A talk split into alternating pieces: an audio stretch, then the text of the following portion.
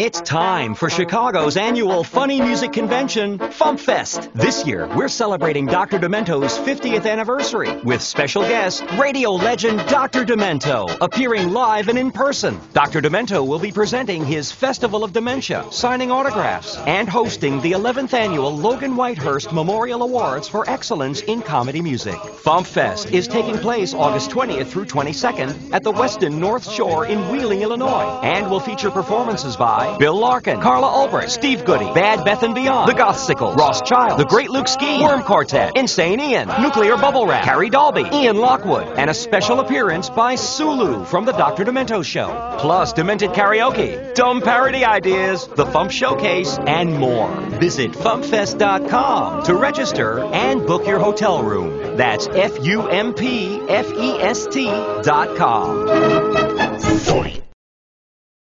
I'm JP Tuesday. And I'm Kiki Cannon. As lifelong Disney fans, the work of countless talented Disney creatives have shaped our lives.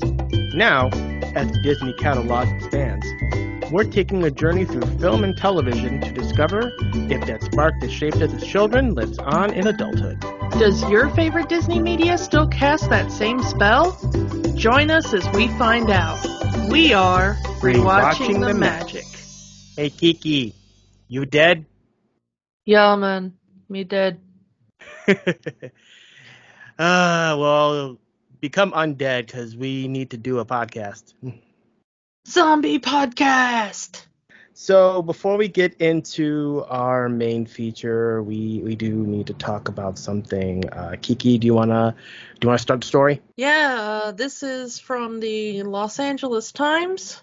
Judge grants class action status in workers' lawsuit against Disneyland. I believe we may have uh, mentioned this kind of in passing on a previous episode. I can't remember if we did or not. This lawsuit actually started back in 2019 uh, with uh, five workers. Their original complaint was that uh, the Walt Disney Corporation violated something called Measure L. It requires Anaheim resort businesses that receive tax subsidies and all of their subcontractors to pay employees a living wage.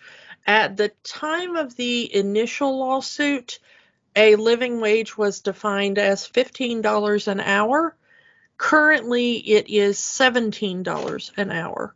A labor union called Unite Here Local 11 and several other unions that represent Disneyland employees have backed Measure L. And it has taken a year and a half for the judge to allow the case to proceed as a class action lawsuit. A lot of the workers are directly employed by the Walt Disney Company. Many other workers are um, contract workers for various contractors. The um, two largest are c- companies called Sodexo and Sodexo Magic. They uh, are in charge of restaurants and coffee shops throughout Disneyland. They have not yet disclosed how many people have signed up for the class action. They're saying it is now in the thousands, however. So, thoughts? Pay your workers a living wage. Period. yeah, that that's kind of my thoughts. Um You know, people want to get paid what they're worth, and they want to get paid a living wage. These are still people that wake up every day, go up to Disneyland, and deal with the guests. And now there's more guests coming into the parks now, especially now in summer. People are going on their summer vacations to Disneyland.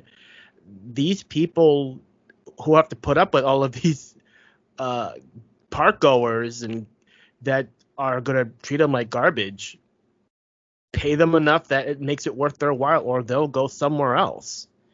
Pay your workers pay them what they're worth and they will work for you. That's my personal thing about it. Go go disney workers get your money. And if you've ever met a Disney cast member, these people truly are passionate about their jobs in a way that nobody is passionate about a job. I'm Yeah. sorry, I've never been passionate about a job. I do a job because I, I need money to survive. But for a lot of them it's their dream to be to work for disney like like us they grew up watching the disney movies and stuff so they want to be part of it and in their little way working uh, uh, behind a register at disneyland or as a custodian or as a character that's part of their dream i mean we've kind of talked about it uh, ourselves you know how many little girls want to grow up and be a Disney princess, and a lot of them are the Disney princesses at Disneyland. yeah, so this I've, is their dream. I've known quite a few cast members in my Hmm. life that uh, work uh, both at Disneyland and I've known several that have worked at Disney World. I've known people that have worked food service, uh, retail, and even character jobs. Every single person I've known that has worked as a cast member at Disney, I've even known people that have worked Disney cruises. Every single one of them had true passion for the job while they worked at Disney. Pay your workers a living wage, Disney, and more than a living wage, a thriving wage. If you work at a Disney park, you deserve a thriving wage. Um, every human deserves a living wage. Are you a human? You deserve a living wage.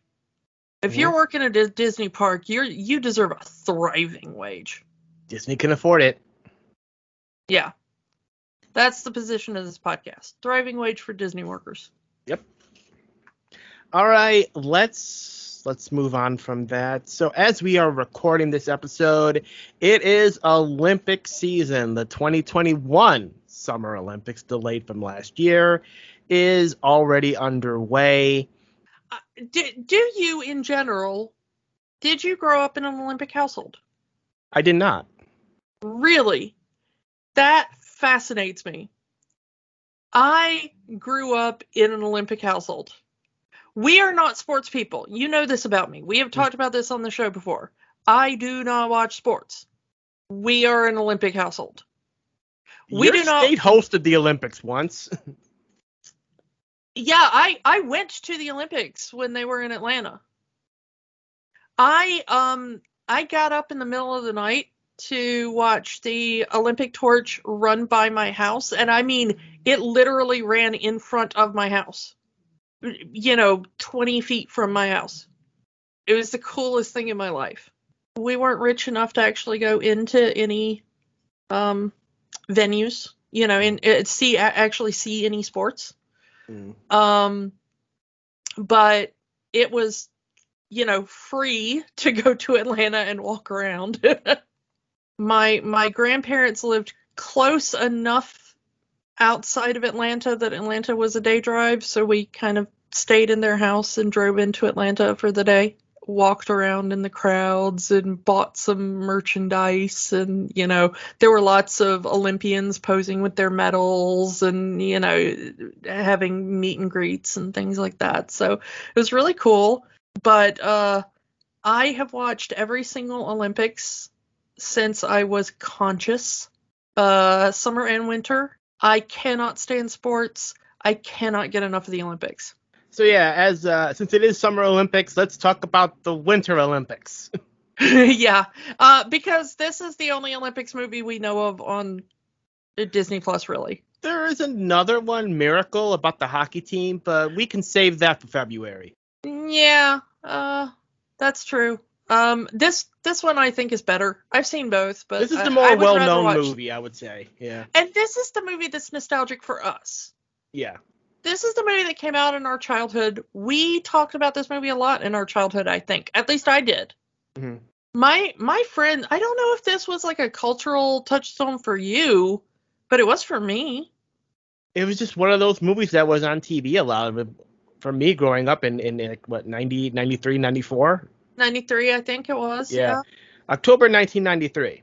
Yeah, but like my friends at school and stuff, like occasionally you'd just be sitting around and there'd be dead silence, and then like one of my friends would just got out and be like, you know, you can't believe Jamaica, we got a bobsled team. Like it's just out of nowhere.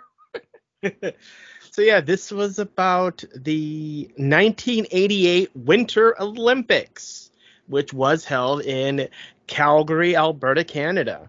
I I remember those. I was very young, but I do remember them. Yeah.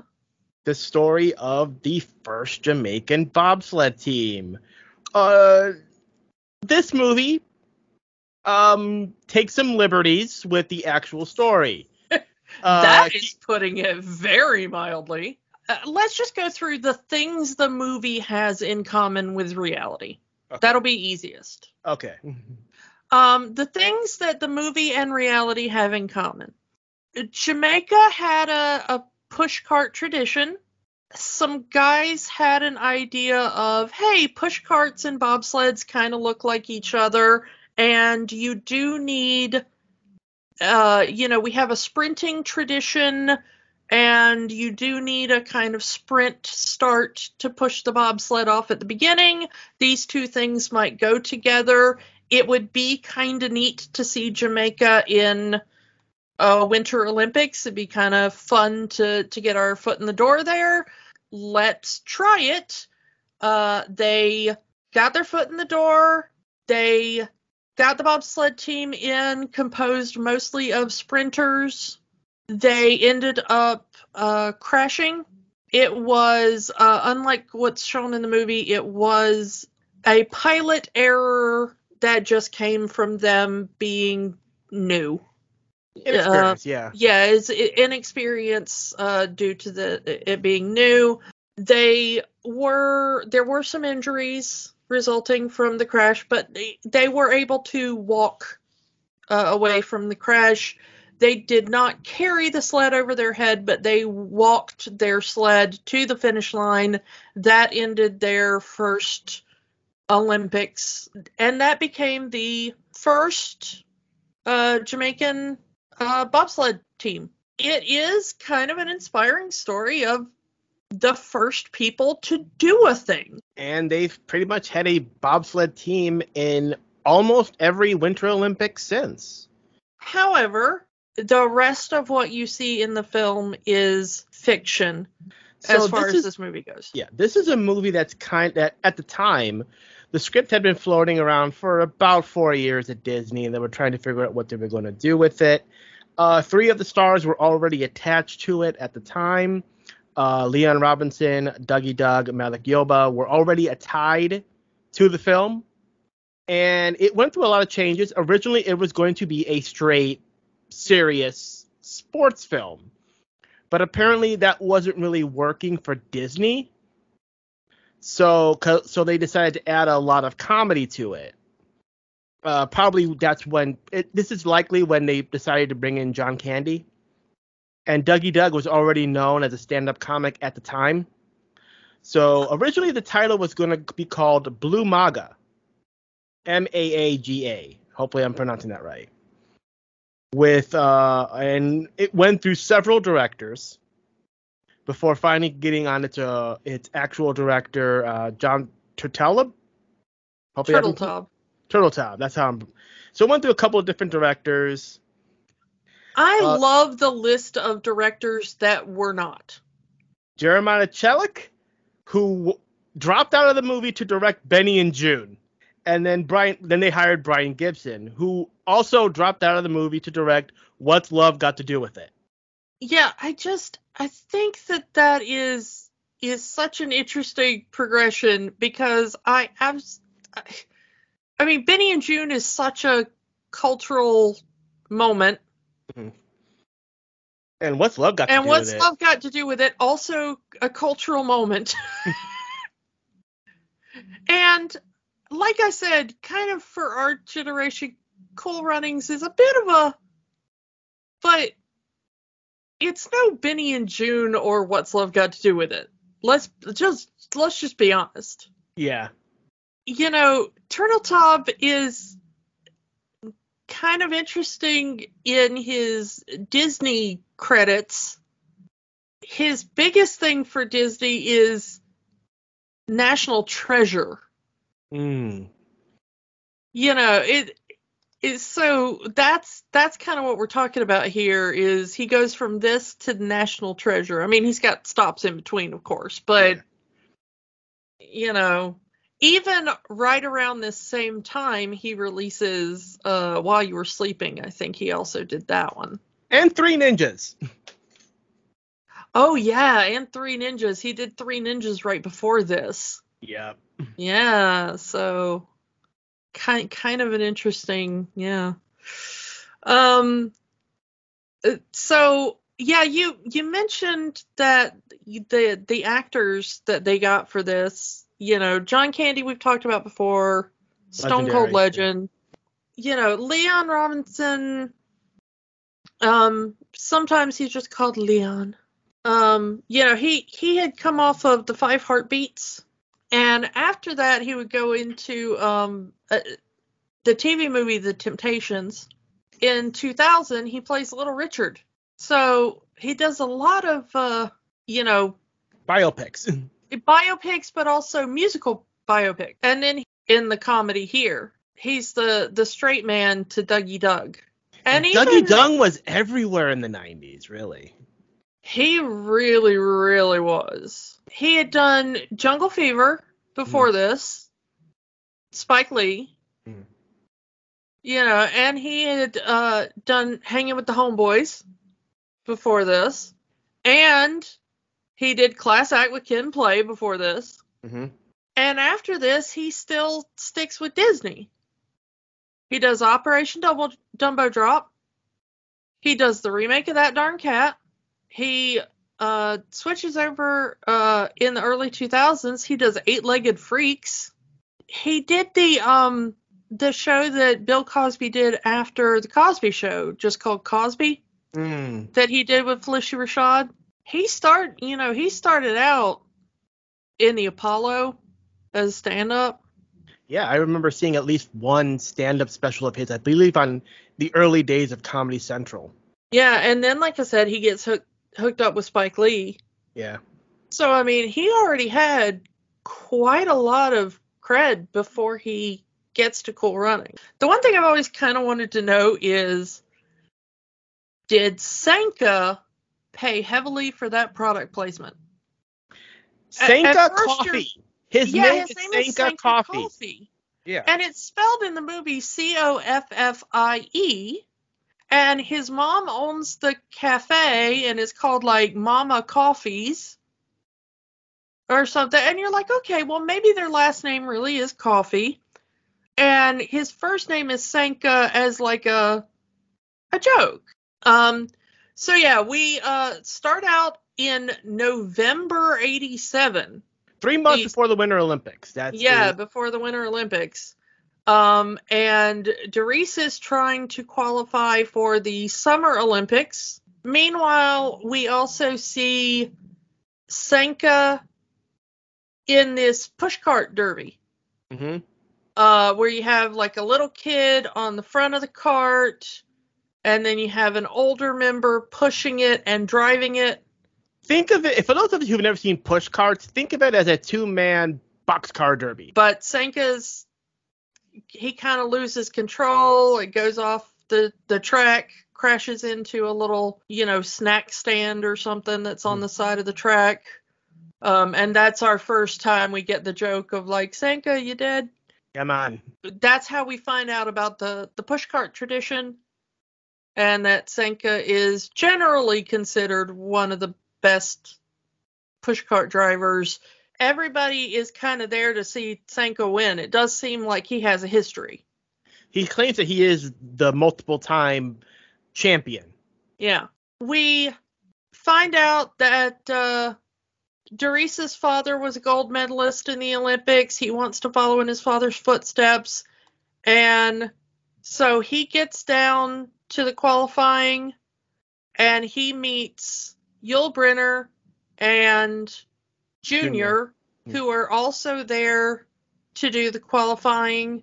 And as they go, Junior stumbles somehow and wipes out Derice and Yul. So there goes Olympic dreams shattered. As tears were running down Derice's face as he sees someone else cross the finish line before him. This is his life's goal is to go to the Olympics and be like his father, and it was just taken away from him by this guy that trips over his own feet. So he Um, goes to the Olympic Committee himself, saying, "Hey, that what happened was garbage. You have to redo the race because my spot is was taken away from me by a guy who tripped on his own feet." And, Oli- honestly, you feel for him because it's not his fault. He didn't get a fair shot. no, he didn't. But the Olympic, uh, the head of the Jamaican Olympic Committee is saying uh, the race is done. We're not going to redo it. We have our, our our our track team try again in four years. And if he had lost the race, he probably would have let it go because hey, the better man won. But he didn't lose fairly. It was taken from him. So he after And the same thing with Yul. yeah I think if Yul had lost, same thing. But as he's in the office, he sees a photograph he's never seen before.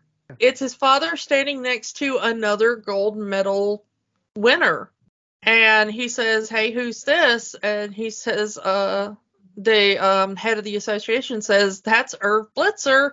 He is a Winter Olympic champion, a bobsledder. Um, he was a friend of your father, and he moved to Jamaica specifically to talk your father into becoming an Olympic bobsledder because he thought a sprinter would make the best bobsledder. And Derice was like, Well, okay, if you won't let me into the Summer Olympics, I'll become a bobsledder. Um, what's a bobsled? That's the joke because hey, they're on an island and they don't know what snow is. Yeah, after this, Doris goes directly to Sanka, his best friend, saying, "Hey, you're the best pushcart guy I know." Bob says you're kind of like push carts. Will you Without help wheels. me? Yeah, and on ice. and on ice. That's the thing that gives him ice. No, no, no. I'm from Jamaica. We don't have ice. Which again, that becomes a running gag of Island Boy Sanka adjusting to winter. you saw me when I moved to Chicago. I wanted to I- mention that. I feel I feel for Sanka this entire film. So yeah, we've mentioned it. You're from Georgia. You're from the South. You moved to Chicago. I'm not just from Georgia. I'm from like the south of Georgia. You are hop, skip, and a jump away from Florida. yeah. So yeah, so yeah, when you moved to Chicago, I remember uh, when you bought your first ever winter coat, how happy you were. Like, I'm warm. Well, parts of me were slightly warmer. I don't think I was ever warm the entire time I was in uh Chicago until I got my space heaters and my humidifiers. I actually um finally in one apartment I had central heating, two space heaters and a humidifier. Someone someone gifted me a humidifier. And I ran the space heaters and the humidifiers and at one point my roommate came in and they opened my door and a wall of steam hit them in the face. Like if you open the door of a sauna Yeah. that happened and they went what is going on in here? And i was just inside my room just smiling and i went i'm comfortable again so that was that was the, when i finally reached comfort levels in chicago because i could breathe. Um it was it was finally fine. They were like it's a sauna in here and i'm like i know it feels like home. So you feel for Sanka as yeah. Yeah. this whole movie i was like yep this this I, i've been there sanka. I understand what you're going through. So he gets Sanka on board, and now we need they need a coach, so they go to to Irv, who is now a bookie, but he's not a very good one because we see his horse literally didn't come in, lost the race he was listening to on the radio. At which But- point he just destroys that radio. with a pool cue. yeah. And yeah, once uh, Doris and Sanka saying, "Hey, we want to start a bobsledding team. Can you help us?" Is no, I want nothing to do with bobsleds. I hate bobsleds. Whoever heard of a Jamaican bobsled team? Get away from me, kid. You bother me. But they don't quit. It's a nice little montage of them constantly bothering him day after day after day. And finally, he lets them talk long enough for Doris to say, I, you know, I am Ben Bannock's son. You moved down here to get my father to join your bobsled team. And and the thing that really gets him is he says, you know, look, your father was a, a gold medalist. He was one of the best I've ever seen, and he could run his race in 10 flat. And Therese said, Yeah, and I can run it in 9 9. Well, you're faster than your old man. I'll give you a shot. So we again go to this. Well, there are only two people though. They need a four-man team. Now this is an th- this is the thing that I don't quite understand about the movie, except for the fact that the that the first team was a four man team, um, because there are two man bobsled teams. So That I don't what I was why trying they to- didn't just stop there. that is what I'm trying to get to is that they did compete in the two-man team. Now this movie only focuses on the four-man team, but two of the members of the four-man bobsled team did compete in the two-man event. And since then, Jamaica has sent a two man team to the Winter Olympics. So they could have, if they wanted to, go for a two man team. But they push they really are pushing the four man team in this film. So we get to this little uh there's this like classroom, there's all these uh athletes there and they show this film of bobsleds and they're crashing and all this stuff. It's- like a traffic, a movie that you would see in traffic school almost. Yeah. Um, the interesting thing is, is that they, I think they expected, um, Therese and Sanka, I think, expected that, um, Irv was going to give like a big recruitment speech in the sense of, hey, don't you want to join the bobsled team? It's going to be the greatest adventure of your life or whatever. And it sort of starts out like that like, this is the greatest roller coaster you're ever going to be on. And then you're going to crash and die. Well, he does say later in the movie that he's not good at inspiring speeches. Yeah, and and we see it here because it immediately uh becomes like a horror film. which is enough to scare every athlete out of that room. They are not crashing and they're not crashing in snow. But- um Yeah. yeah, I, I it just kind of like the complete crickets emptiness of the room when they turn the lights back on. But uh, luckily for them, uh, Yul and Junior are late to the presentation, and they just walk in. Hey, is this where the uh, the bobsled uh, com- uh, auditions are? Yul immediately jumps on to the team because he wants to get off the island. And he realizes that the only way to get off the island is to become an Olympian. And this is kind of his story throughout the rest of the movie. He wants to become famous. And the only way he knows how to get famous is through athletics.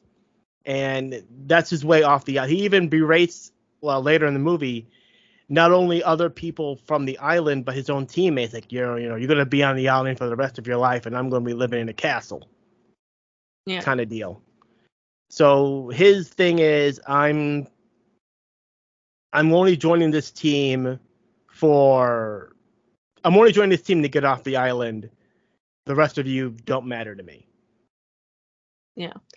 And Junior also wants to be an Olympian and he also kind of wants to make it up to Doris. Oh yeah, so the minute Junior walks into that movie and into that room, Yul's going, You you took this away from me. Yeah, Yul wants to beat his skull in. But Derice is like, you know what? We need him. If you beat his head in, we will not have a team. Um, so we've let him live, and maybe we will get to the Olympics. Um, so by default of nobody else showing up, they got a four man team now. Yep. And Irv, the other thing we don't quite understand is how Irv car- cobbles together their first sort of pushcart bobsled. It looks like it's a bathtub on wheels, and it probably is. Yeah, it's something like that. It's on wheels and they're practicing on dirt, just kind of going down slopes and, and hills on the island. Um, there is a minor thing here of of Irv making Derice the driver, aka the captain of the team, where Sanka is like, "Well, I'm the driver. I'm the best driver on the island. I should be the driver of the bobsled." And it the short version is Irv makes Derice the captain essentially because he's the only responsible one of the four of them.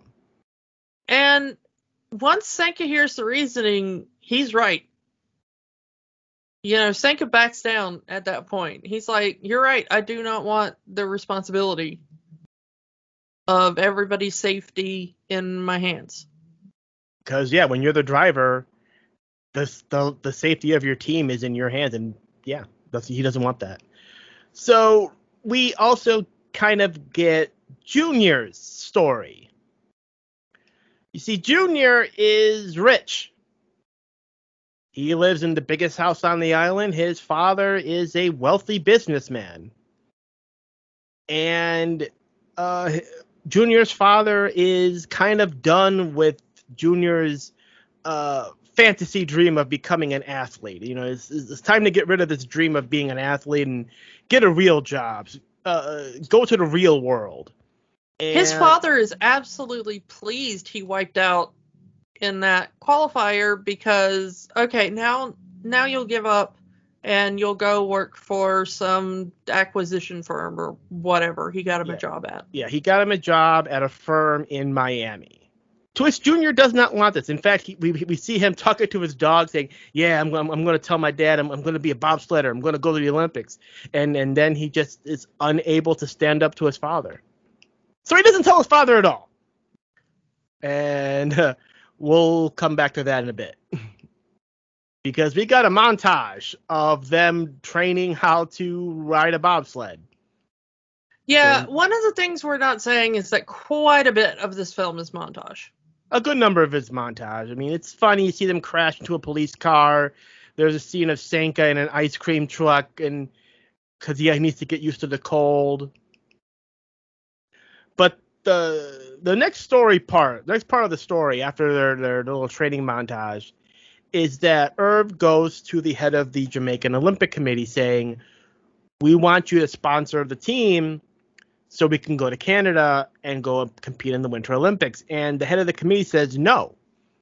Is that we have a a basically he doesn't want his country to be embarrassed. Be, you know, we're we're summer athletes, we're, we're we're we're runners, we're not we don't play in the snow, and I will not have my country embarrassed at the Olympics. Also, he's only asking for twenty thousand dollars to send these people to the Olympics.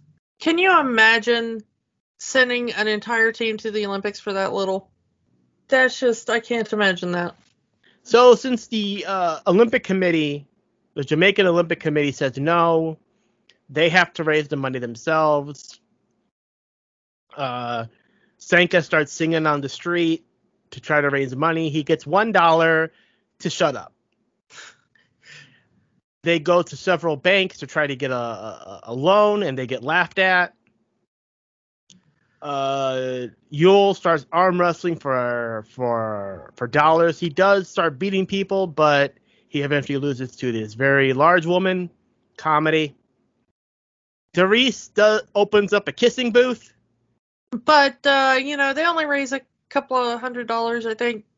Like yeah. less than two hundred maybe. But uh Junior walks in with like twenty thousand dollars and just dumps it on the table. Yep. Uh, he sells his car. and we see him with a very expensive looking car earlier in the film. He sells his car for the money, and that's the money they're going to take to to Canada. Um, and he says that he never told his father that he's going to the Olympics. He says he's he told his father that he's going to take the job in Miami, and that he loaned his car to a friend, which is why the car's not going to be there. So this will not bite him in the butt later in the film. No way. Nuh-uh. So anyway, so we make it to Canada. they make it to Canada. Canada. reality kind of hits as these four Jamaican boys who've never been off the island are uh, witnessing winter for the very first time. And uh, as we said, you kind of empathize with the four boys here. I love when they say, Sanka, what are you smoking? Because there's just this t- white puff coming out of him, and he's like, I'm not smoking, I'm breathing. Adult jokes. Yeah. I love how little they played off the Rasta angle. Mhm. It's very weird that they have an entire Rasta character, and that's the only joke they make about it the entire time. Because it's still a Disney movie. Yeah, but was- it's not. this- there's not even like a get past the censors joke until that one. if this was like a Touchstone movie, they probably would have leaned into it more. But because this is a straight Disney movie, they they they they, they can't go full tilt into the ganja. I mean, there's a Haile Selassie joke later, but it's literally just saying the name Haile Selassie. I, I, I kind of respect their restraint, actually. I mean, Rastafarian culture is much more nuanced than just weed. So, you know. Uh, Irv decides to reg- uh, goes to register the team. He's first kind of laughed at by the register guys. Oh, you know, yeah, Jamaican bobsled team. Yeah, sure. Oh yeah, you're in the system, Jamaican bobsled team. but Uh. it's when he reads it, it's when he sees some of the other officials from the Americans that that things start to get cold. As he one of them just walks right by him, giving him like the icy stare of death one kind of shakes, hey, what happened to you, man? Because we see earlier in the movie this very skinny picture that is obviously not John Candy. And then we see John Candy, even he makes it like, ah, look how thin I was, and look how not thin I am now. Yeah. And the whole been kind of a suggestion that something happened to make him hate bobsledding. But we've never been told what. And then once he gets on the ground, he keeps saying hello to people, and most of the people do not want to say hello back to him. They want nothing to do with him. And now that he's on the ground, a few people are even saying, like, oh, you've got some nerve. Yeah, showing your face here again, yeah. We get one word earlier that he's disgraced, but we never told what he did. So he's all we know at this point in the movie, from what the movie is telling us, that he is a disgraced former Olympian. And everyone is kind of either avoiding him or just making the you know the the, the bare minimum in in kind word in uh in dialogue and then moving on with with with their day. But uh Irv gets one of his old teammates, who's now one of the judges, saying, "Hey, uh, I need to talk to you. Can can you just give me half an hour of your time?" And he pretty much tells him, "We need a sled. I've got five thousand dollars left. I'll give it to you. Can you just give me a sled?" Well, I'll I, we can give you one of our old practice sleds, but that's the best I can do. Which is enough. They have a sled. Let's kind of move on to Derice's other kind of story here as he begins to idolize the Swiss bobsled team. He sees them practice. You know, he goes to the track. He goes, you know, the the, the bobsled track. He sees the Swiss team perform how in sync they are, the the rituals they do to warm up. Their great, beautiful, gleaming red bobsled. Yeah. And this starts his little thing for the rest of the film, how he idolizes them and he wants his team to mimic what they're doing because they're the best. And he wants their team to at least sort of get there. Yeah, they start counting in German, or he Yeah. starts counting in German to Yeah. to get the team to to go and everything. He even starts, you know, banging their helmets the way the uh the, the Swiss uh, the Swiss team does to hype him up and all that. He when they get to where the sleds are, when he sees the Swiss sled, he's just in awe of it, how beautiful it looks, and he just wants to get what it looks like, what's inside it, and just in awe of this of, of the Swiss. And then he sees the the sled that Irv was able to buy, and it's just points that look like it's held together by duct tape. It's unpainted, all rough metal. Yeah. The interesting thing is, is that once he realizes that this is the bobsled they're going to use, he says it's beautiful. He's he's so into the sport by this point that you know whatever gets him there, he's not going to complain. Yeah. If this is the sled he's going to use, this is the sled he's going to use, and it's going to be great. So we get to the next day, and it's their first trial, and they're kind of stared at. As soon as they get there, everyone stops talking. They all stare at them, and people are starting to crack jokes that, oh, hey, Jamaican bobsled team, why don't you go back to the island and all that stuff. And this is, I understand why they did this for the movie, but according to everyone involved in the real in the real life events of that happened, uh, they were pretty much welcomed by the other team. Even other teams were actually lending them equipment, knowing that they didn't have their own stuff. They were so yeah. So this animosity, this this this this joke, uh, you know, having the other athletes treat them as jokes, invented for the movie, but just having them come there and having all of the athletes welcome them with open arms and lend them equipment wouldn't be a very entertaining movie. Yeah, there's no drama in that. Yeah, you need drama. So, yeah, and so they're at the hotel afterwards. And it's more of the same story that we've said before of of Yul wanting to get off the island, that he's going to become rich and famous by being an Olympian and he pulls out this picture saying, This is where I'm going to live. I'm going to live in a castle just like this. And uh, Sanka says, um, That's Buckingham Palace. That is where the Queen of England lives. You cannot live there unless you marry the Queen. And it's another dream shattered moment. You see him crumpling up the picture. It's that his dream of living in a castle outside the island is just crushed right there. Well, the thing is, is that just before that, Yul had been making fun of Sanka for reading a Hulk comic book. Oh yeah, we get another uh, Marvel reference in a Disney movie before they bought Marvel. I forgot about that. Yeah, but Yul, the, the you know the as as cute as that was, um, but Yul was saying that's that's a children's book. You know, you're you're just as ignorant as everybody else on the island, and that's why you're going nowhere. But I'm gonna live here. I'm gonna live in this place. And that's when Sanka and Junior like, you're so ignorant you don't even know that's where the Queen of England lives. It does tell you something about Yul's method of going about things and you know you you always run into these people who they want the you know to, not to rag on the muppets you know but the muppets made that joke of the standard rich and famous contract. Yeah. But there are people who honestly think that's how it works. And Yul seems to be one of those people and you get it now with the kids who think like, you know, well, I'm going to get on YouTube and that's how it's going to be. I'm going to become TikTok famous. or I'm going to get on Twitch and that's going to, you know. Yeah. Um but yeah, but but for Yul is once he becomes an Olympian, once he becomes an Olympic champion, he doesn't need anything else. He's going to be live the life of luxury.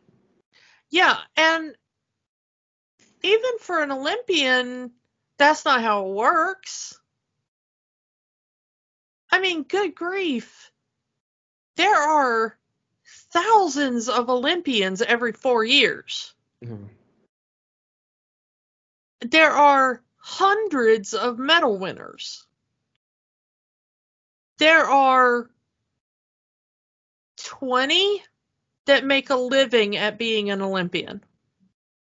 And your your age of athletics only goes so far. Once you reach a certain age, uh, the body doesn't uh, react the same way as it used to. To speaking as a 40 year old man.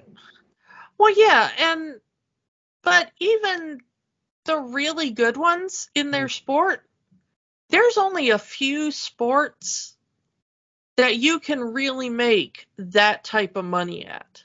mm-hmm. Um, uh, but yeah, Yul has no backup plan. It's just Olympics or bust. yeah, Olympics or bust. Um, and we see that Derice already has a backup plan. Derice is a teacher. Yeah, we we didn't. Uh, it's a blink Yeah. and miss it moment when he says he's about to train, and his his girlfriend, wife. Uh, it's never really I think it's a girl girlfriend.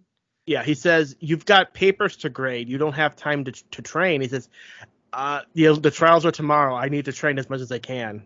Yeah, so the one sensible one on the team, you know, That's why he's the captain. That's why he's the captain. He's already working like most Olympians do, you Mhm. know. He's already got his career in order. But he has a dream of being an Olympian and then he's going back to the rest of his life. But in in an amazing point in this movie, it's Junior that stands up for Yul. Say, well, at least he has a dream, and if he works for it, if he wants it bad enough, that dream will come true. And more people, you know, more people need to, you know, um, he talks about his father, how his father came from nothing, started a business, and now he's the richest man in Jamaica. And that all you need is a dream and the passion for it. So he kind of is on Yul's side, but you know, trying to tell him that it, it can happen, but it, it ain't gonna be easy. I both like this moment and hate this moment because I like the character moment of Junior uh, empathizing with Yul, standing up for Yul, being his friend. Good character moment. But this does read as that kind of uh, hollow Disney speech coming from a rich boy who didn't really much have to work for anything. Your typical Disney follow your dreams come true. Uh, thing. yeah. Just wish on a star and everything will come true. And, you know, I mean, at least he does put in there about you keep dreaming and working hard. Mhm. It- It's a bit more of the Tiana dream, Mhm. you know, than it is just to like uh, hope for it and one day it's just going to show up on your doorstep. Uh, it does ring a little bit hollow considering who it is coming from. Yeah, the rich boy. Yeah. Um, but I like that Yul does pick back up the picture and you know, okay. May not be that house, but you know, there's a chance he could have a nice house somewhere. Yeah. You could have a nice house and you could leave the island. Yeah. You know. So, um And it does kind of start something between Junior and Yul that they are kind of together for the rest of the movie. is this where we go to the bar? Uh, no, no. We are we go to the second trial. They lose control of the sled, and one of the Olympic officials telling the photographer, "Oh yeah, take the picture now. The most embarrassing picture you could take of this uh, Jamaican team chasing their sled as they lose the grip on it as it goes down the, the down the track." Yeah. Um and that picture makes it back to the island. The yep, the Olympic official, his his uh his worry is coming true as uh, J- Jamaica is becoming embarrassed by this bobsled team that don't know how to bobsled. But it also gets Junior's father because Junior's father is reading the newspaper and sees his son in the paper running after a bobsled. So yeah, again, bit him in the butt there. So we move on to to Derice. Uh, one of the Olympic officials we saw earlier kind of talks to him saying, "Hey, uh, your your your coach isn't exactly what he seems. He's, you know, he you might want to talk to him about what he did to, you know, he he was a gold medal. He was a gold medalist, yes, but he had one of his medals taken away from him, and you might want to ask him why that happened." But uh, at first, Derice doesn't care. It's like, yeah, he's yeah, he's disgraced. So what? You know, he's learned his lesson. And yeah, that but this this this does start a little bit of doubt in Derice, especially when it comes to Irv. Well, no, they they tell him exactly what happened, right?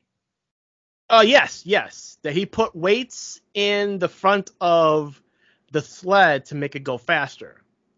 And that's how he got his last gold medal, but they found out he was cheating and they stripped him of the gold medal. And then basically saying, is that the kind of guy you want as your coach? And I don't know how much of this Irv heard because he kind of walks in as this is happening. I think from what we hear later, I think we're supposed to figure out that he probably heard everything. But Derice doesn't tell the rest of the team, which I think is interesting. But uh Junior gets a letter from his father saying, "Yeah, this is done. Come home." Junior's still under the thumb of his father. So they go to a bar. Junior and Yul kind of bonding here. You know, you know, you know, you're gonna let your father tell you what to do and all that stuff. But uh, Junior kind of loses it there. He's got his his mug of beer and he's saying, "I don't know what to do," and he's getting a little loud. And of course, the the East German, one of the uh, favorite Cold War villains that we have. Uh, it is the 80s at this point. Huh? It is the 80s at this point. Yeah. Um, but you know, one of the the East Germans takes exception to him being loud in the bar and is like, you know, hey, shut up, you know. Um, calls him a little boy or or whatever. Calls him a he calls him a tourist. He doesn't exactly say uh, the whole uh, "you don't belong here because you're black." It's you're a tourist. Go back home. You're you're not Olympian. Which is probably the closest we're gonna get to something like that in a Disney movie, at least until later in this movie. Well, they do at one point suggest that the sight of a whole bunch of black people trying to bobsled has ruffled some feathers. Um, but yeah. That is that is very explicitly stated at one point in the movie, but just one point. Yes. They don't so, get too far into the racism of it. Um, but again, like you said, according to the real people, that wasn't really their experience. At least in front of them, anyway. Maybe it was behind the scenes, but yeah, as far maybe. as as far as their personal experience, no one said to their face, "You don't belong here because you're black" or anything like that. They straight said, "Hey, welcome to the Olympics. We're gonna help you out." But again, we need drama in this movie. Yeah. So to calm down uh, Junior, Yul takes him into the men's room, saying, "Look at yourself. I see, I see a man of pride. I see a man of power. You know, you, you're a tough mother who won't take anything from anybody." Sucking him up, kind of repaying the favor from earlier at the hotel. You know, you stood up for me. I'm going to stand up for you. And um, it's, it's a rather nice scene. So Junior kind of gets this spark of of courage from the hype up with Yul and goes into the face of the East German team. And the East Germans and the Jamaican team start a big fight in the bar. And uh apparently the Jamaicans uh win because when we see them right after the cutscene when they're sitting in the hotel room giggling about it all. There is not a bruise on them. There is not a cut. they look perfect. So I can only assume that when the camera cut away, they wiped the floor with everyone in there. because there is not a tear on their clothing. There is nothing. There is not a, a single follicle of hair out of place, especially on Yul. man, man looks wonderful. No, but I mean seriously, they they look amazing, and that is supposed to be right after they left the bar. So I can only assume that they absolutely mopped the floor with that that But- entire East German team. Yeah, but Derice is not happy about this. It's like, you know, like you don't see the Swiss team starting fights at bars. Why are you guys starting fights at bars? We're you know, we're we're we're here to do business. We're not here to, you know, play around. So eventually Ir- uh, Irv comes back. He's settled with the bar that they're not going to press char- charges. But he's not happy with his team. It's like, well, they already hate me because I'm disgraced. They already hate you because you're different. They hate us collectively because of that. So we need to get our our our our our crap together if we're going to make this happen. And so it's another montage. Yep. We told you this movie was mostly montage. Let's let's move on to the third trial. And, this is the the one that will decide it. Yep, this is the final trial that will decide whether they qualify for the Olympics or not. They've been told the whole time they're going to have three judges, Mhm. and the third judge is actually a guy that Irv knows, and he has he says through the whole movie, "I know him, good guy, you know, fair fair guy." And they get there to find out that that judge has been replaced by the guy that has been giving them crap the entire movie. So that's strike one. And then they find out that their qualifying time has been changed yet again. Yeah, when we when they first get to Canada, he's told that the trial would be you have to win in one one minute and five seconds. And by the time he gets to uh, register, he's been told it been, it's been cut down to one minute and two seconds. By the time we get to this final trial, it's been cut down to one minute flat. They have to finish the trial in one minute or they will not qualify for the Olympics. It is also at this point that um, that Irv says, "Well, I got a present for you. I was going to wait for the Olympics, but if you're going to compete against the best, you got to look like you can hang with them." And gives them uh, their uniforms, their Jamaican uniforms, which look really nice. Yeah. It's spandex time. I'm going to freeze in this. yeah. I feel Yeah. you, Sanka. um So, so they they've got their their nice bright yellow helmets their nice uh black green and yellow uh spandex outfits they're looking tight and we get their their tense little run down the the track and they finish just under a minute Yay! They actually qualify. This is also where they paint the the uh after it is where they paint the sled. And it's a very nice paint job on the sled, all black with the yellow and the Jamaican flag. It's awesome. and they decide that they need to give their sled a name. And Junior says, I think we should name it Tallulah. And they mock him horribly. They said, Where'd you get a horrible name like that? And he says, Well, it's my mother's name. Good name, good name, good name, Good, name, good name, good name. But, But, the of course, it's Derice who names the sled. cool runnings. Title. Cool runnings. It means peace be the journey. Um, that So as you're celebrating, uh, Irv gets a letter in that they've been disqualified. That they will not be able, they are disqualified from competing in the Olympics. Uh, yeah, this gets Irv really peeved that he goes directly to the Olympics committee. Like they're in a meeting, he busts right in saying, "What the hell is going on here?" I know you already have something against me because I cheated, but don't take it out on my team. You know, you want to ban me from the Olympics, ban me from the Olympics. You want to, you know, you want to punish me, punish me. Uh, the reason that they say that they're disqualified is that they never went through any trials prior to going to the Olympics. And therefore, they are disqualified. But Irv says, according to the rules, even a team that doesn't go through those kind of qualifiers still technically technically qualified by passing the trials, which the Jamaican team did.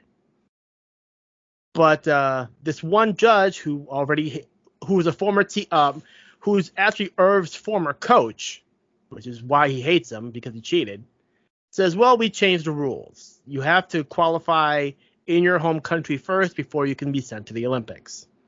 And the interesting thing is that they said we're it basically comes down to we're allowed to change the rules whenever we want. And they also say, you know, hey, we we don't want a team that will not if we have a bad team, it's going to not only it's going to embarrass the Olympics. And this is where it's John Candy. It's Irv saying, yeah, four black guys in a bobsled are really going to be embarrassing to you. You know, the whole movie, Irv keeps saying I'm not really good at speeches. Mm-hmm. And this is the point where he proves himself wrong. Because this is a great speech. And bravo to the writer, because this is the best speech in the movie. It doesn't matter if they win a medal. It doesn't matter if they're actual contenders for first place or not. Mhm. They could come in first, they could come in last, but they've worked hard to get there, and they deserve to walk into a stadium and represent their country, and that's all they've asked for. Yeah. And I think that that's really important. The Olympics this year have been really interesting.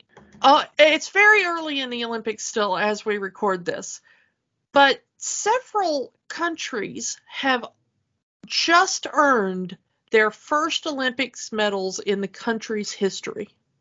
And for a lot of these countries, they have been competing for years and years and have never won a medal in any sport. But they have sent Olympians every Olympics. And the Olympians are there to represent their country, wave their flag, and be a part of the Olympics.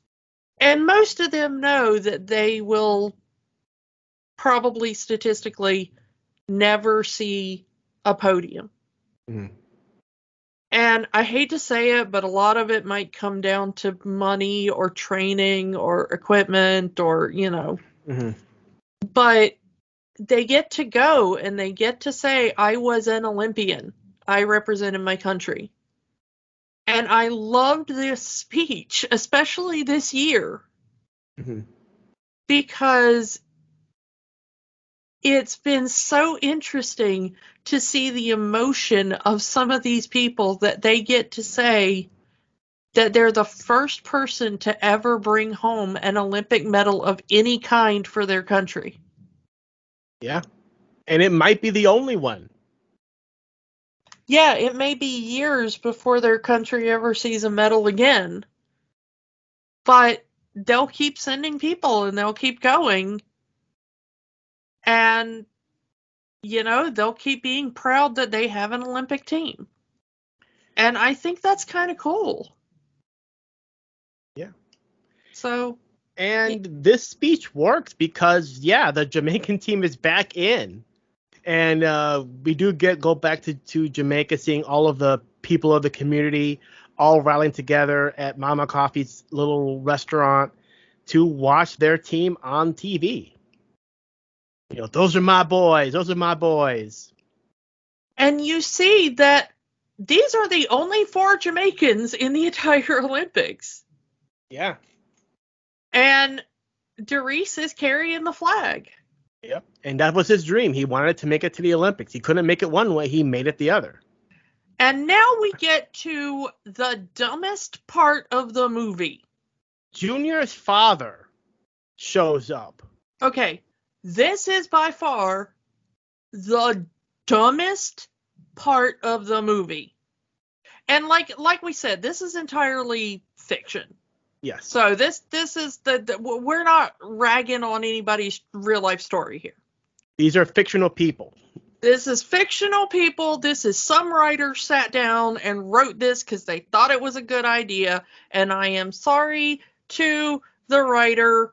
One of y'all messed up, okay? Because this is the dumbest plot point I think I have ever seen in a movie. Your son has a silly pie in the sky dream of becoming an Olympian. You want him to settle down with the sensible dream of doing accounting or whatever it is you want him to go do at that firm in Miami. So you tell him to come home and give up on this ridiculous dream of becoming an Olympian. He doesn't do that. You show up after the Olympic opening ceremony to retrieve your son, who is now an Olympian to tell him to give up on his ridiculous dream of becoming an Olympian.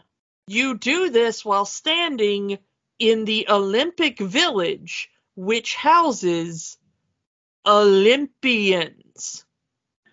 To tell your son, an Olympian, to give up on his ridiculous dream of one day becoming an Olympian.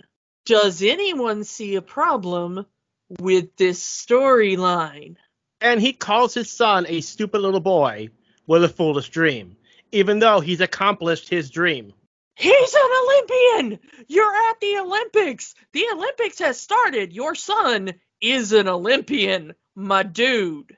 But it's the it, I think they just I mean they needed that moment. Junior stands up to his father saying, "I'm not going anywhere. I am an Olympian, and I will compete in the Olympics."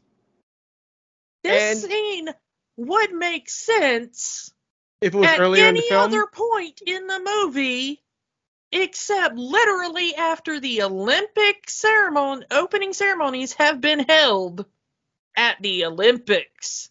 Literally any other point in this movie, this scene makes sense, except where it is placed in this movie. I don't I, I don't know. I mean, I, this baffles me. Uh, let's let's uh, let's move on. I'm sorry, it just no, it's fine, it's brain. fine. But let's let's move on to Yeah. the So it's the Olympics, Olympics. now. Yeah, it's the actual Olympics. They've made it, and it's their first race in the Olympics. Boy, that Derice, he really likes them Swiss, don't he? Yep, he starts doing everything that the Swiss are doing. He's knocking them on their heads. He's trying to hype them up the way the Swiss are hyping them up. Yeah, we're you know, look how good the Swiss are. We gotta do what the Swiss do. And there's a nice little line from Sanka. Yeah, they got those fancy pocket knives too, but you don't see us having any of them. Yeah. But uh, they they go on their first race, and a little bit of nerves kick in as they have a little bit of trouble getting into the sled. And we cut to footage. I don't know if this is actual Olympic footage or not. I, I don't either, honestly. but it's them having trouble getting into the sled as it's going down, and they hit the corners really rough. They knock, they're kind of getting their heads knocked in, and they finish. Their time is last place, which kind of starts getting the people back home kind of, oh wow, all of that, and they finished last. Which and the itself is commentators, the commentators are having a field day. They're they're kind of like, well, Oh, what did you expect from Jamaica? How embarrassing. Everyone back home must be embarrassed for them. And they come up back to the room, and there's this moment here where Derice is saying, We're not home anymore. We're here. We need to act like the people act here. And acting like that kind of screwed them up as we have this moment here with with with with with Sanka saying, I don't care what they're doing. I'm from Jamaica and I'm going to do this as a Jamaican. And if you and you know, it's this moment is that oh, we can act, we can copy everybody else and lose, or we can act like ourselves. Even if we still lose, we're still ourselves. Which is a nice moment there. You know, you want to count in Swiss when we're going downhill and and and that screwed us up. You want to act like the Swiss are acting, and that's screwing us up. Let's act like us. Let's act, let's do it. We're, you know, we're here to represent Jamaica. Let's act Jamaican. And that kind of works. That you know that Yeah. that that gets into Derice. Like, don't act like them. Act like us. It's a it's a definitely a nice be yourself kind of moment. One of the one of the cool things about this scene is while they're talking, Derice is wearing an all red Adidas uh like tracksuit that looks very much like the Swiss were wearing earlier in the movie. Mhm. Um whereas Sanka is wearing like the the kind of yellows and greens and stuff of Jamaica. But Derice looks very much like the Swiss team. The way he's standing, the the kind of you know ramrod straight stance, and the you know all that kind of stuff. And sank is very loose, and you know it's very it's uh, the way this is filmed. I really love it. Yeah. So we get to the next day, and yeah, everyone is, uh, all of them are on the same board. Greetings from Jamaica. They're riding on a pickup truck, and they're singing the Jamaican bobsled song that Sanka was singing earlier in the in the movie. Jamaica, we are a bobsled team. Yeah, and uh, they give uh, Irv a Rasta hat, a, a knitted Rasta hat, uh, in the Jamaican colors. Yeah, Uh, I love it. Um, they are And- united, kind of a deal. yeah, and they they get up and they uh, do a different start instead of uh, counting out even at all. They kind of do a nice little rhyme, Again, invented for the film, but it's very nice. and they absolutely nail it. They're completely in unison. Their time is spectacular. They And- make they go from last place to eighth place in this one race. Yeah, not a medal contender necessarily, but you know, they're proving themselves a legitimate bobsled team. Yeah. Not a joke. so we go to the next night and there's this nice heart to heart song uh the that night the other three members of the team are going out to a restaurant and Derice is not to go he's to stay home he's to stay in the hotel room he's to study the track try to figure out what ne- what he can do what kind of moves he need to do to speed up their time because as we mentioned earlier he's the responsible one. That's why he's the captain. So he's not going to go drinking at the bar. But he has this moment with Irv. And he asks Irv, why did you cheat? You were already an Olympic gold medalist. Why did you need to cheat to win another? And Irv says, I'm a winner. That was my whole life was winning. I won everything I was ever in. And when you make your life being a winner, you have to keep on winning no matter what. So he cheated because he had to win because that was his whole thing. He had to win. And Derice doesn't really understand this. He's like, you know, I don't understand what you're trying to tell me. And it's probably the best line in this whole movie. If you if you're if you don't think you're enough without a gold medal, you'll never be enough with it. And I love that line. Like you can be, you know, if you have to be the best to be good, even when you're the best, you're still not that good. You know, like uh, winning if winning isn't the only thing kind of lesson. Yeah. And the way John Candy delivers that line, yes, he's a comedian, but he could have been a great dramatic actor if they let if they gave him the chance. The really great comedians Mhm. understand drama better was- than the great dramatists, I think. And it was so sad that we lost him not long after this, I believe. Yeah. So it's the next day, and it's this is the third trial, uh, the third race, and it's the final race. This is it. This is the the final run for the for the Jamaican team.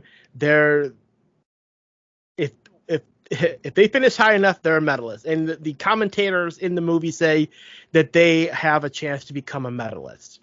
In real life, not so much, but it's a movie. We're gonna go with it. And in the movie, uh, Jamaican bobsled fever has gripped the entire crowd. People are wearing T-shirts that say Jamaican bobsled team. Everybody's commentators are wearing yeah. Um, and in Jamaica, the uh, Mama Coffie's uh, bar is just filled with people, including the head of the Jamaican Olympic Committee. Everyone is here to to to see this happen and everyone's on their side. So they start the race and it looks like things are going good but then we get uh yeah did we mention that this was an old practice sled? So yeah this old practice sled is starting to come apart as they are going a little too fast down these turns. And it's getting to the point where bolts are starting to fly off, and this sled completely breaks apart as how fast they're going. And they can't slow it down enough. And they go into one turn, the bolts pop, and they are just scraping the wall with their heads. That see- part actually did happen. Um, one of the racers said that he started to smell what smelled like smoke uh, during the crash, which he thought was weird because bobsleds have no, you know, like engine or, or anything to catch fire necessarily. Um, and he realized that it was the fiberglass of his helmet was um, scraping the wall and basically burning. Uh, so that actually did happen during the crash. and we see the footage from the Olympics of this happening. Yeah. It's very scary, especially the way it's filmed because we see uh Derice's head completely bent over the over the top of this track. The way they filmed it, the way the way that, that part is framed, it's if you didn't know it was a movie, it was kind of scary. Yeah, anyway- and some of it is not a movie. Some of it is the actual uh, footage. Yeah. So they they're done. This this the the the sled is the sled's tipped over. They're loopy. They're out of it. But Derice gets up and he says, "We have to finish the race." Yeah. Like, well, not before we hear Sanka say, Derice, you dead? And No, Derice man. says, No, man, not dead. Not dead. We have to finish the race, and We, get- do see the the medics running down the track though. I mean, it is a terrifying moment because in the film and also if you don't if you don't know the story of the actual race, you don't know if they're if they're injured, if anybody actually did lose their life. It is a very tense moment uh when when you watch the film for the first time um, because there's not really much sound and you don't hear anything from the other two in the sled um, except for Sanka and Derice first. Um, and then you see them start to move. Um, and then he says that they've got to finish the the race. Um, and you see the the medics part, and the four of them emerge carrying the sled on their shoulders, helmets that- off, heads Yeah. held high. They're going to finish the race. Which, again, as we mentioned, not how it happened in real life. They did get up, they did push their sled for the remainder of the course across the finish line, but I they were in no condition to be lifting that sled. Yeah, there Uh, were some injuries. I, I think uh, one of them may have had a separated shoulder. At least Uh, one of them would have had a concussion. Yeah, there there there were some injuries. Uh, they they did not escape un, unscathed, but they were capable of of walking to the finish line, and they were capable of pushing the sled. Um, in the movie, they walk proudly with the sled on their shoulders and smiles on their faces, and the the uh, entire crowd begins to clap and cheer, including the Olympic official who gave them so much crap and Junior's dad, who is there with a giant Jamaican bobsled team shirt on. And yeah, and they crossed the finish line. Yes, they did not win. They didn't get the medal. Uh, but they still finished. That was, you know, they didn't really expect to ever win a medal. They just wanted to finish, and they finished. And they earned the respect. They wanted to prove that Jamaica having a bobsled team was not a joke. And the other teams are, are congratulating them for finishing the race, saying, "We'll see you in four years." And he said, "Yeah, you will." Um, they get their picture taken, uh, the four of them and their coach, smiling, big. It goes up on the wall of the um, Olympic office in Jamaica above the picture of Derice's father.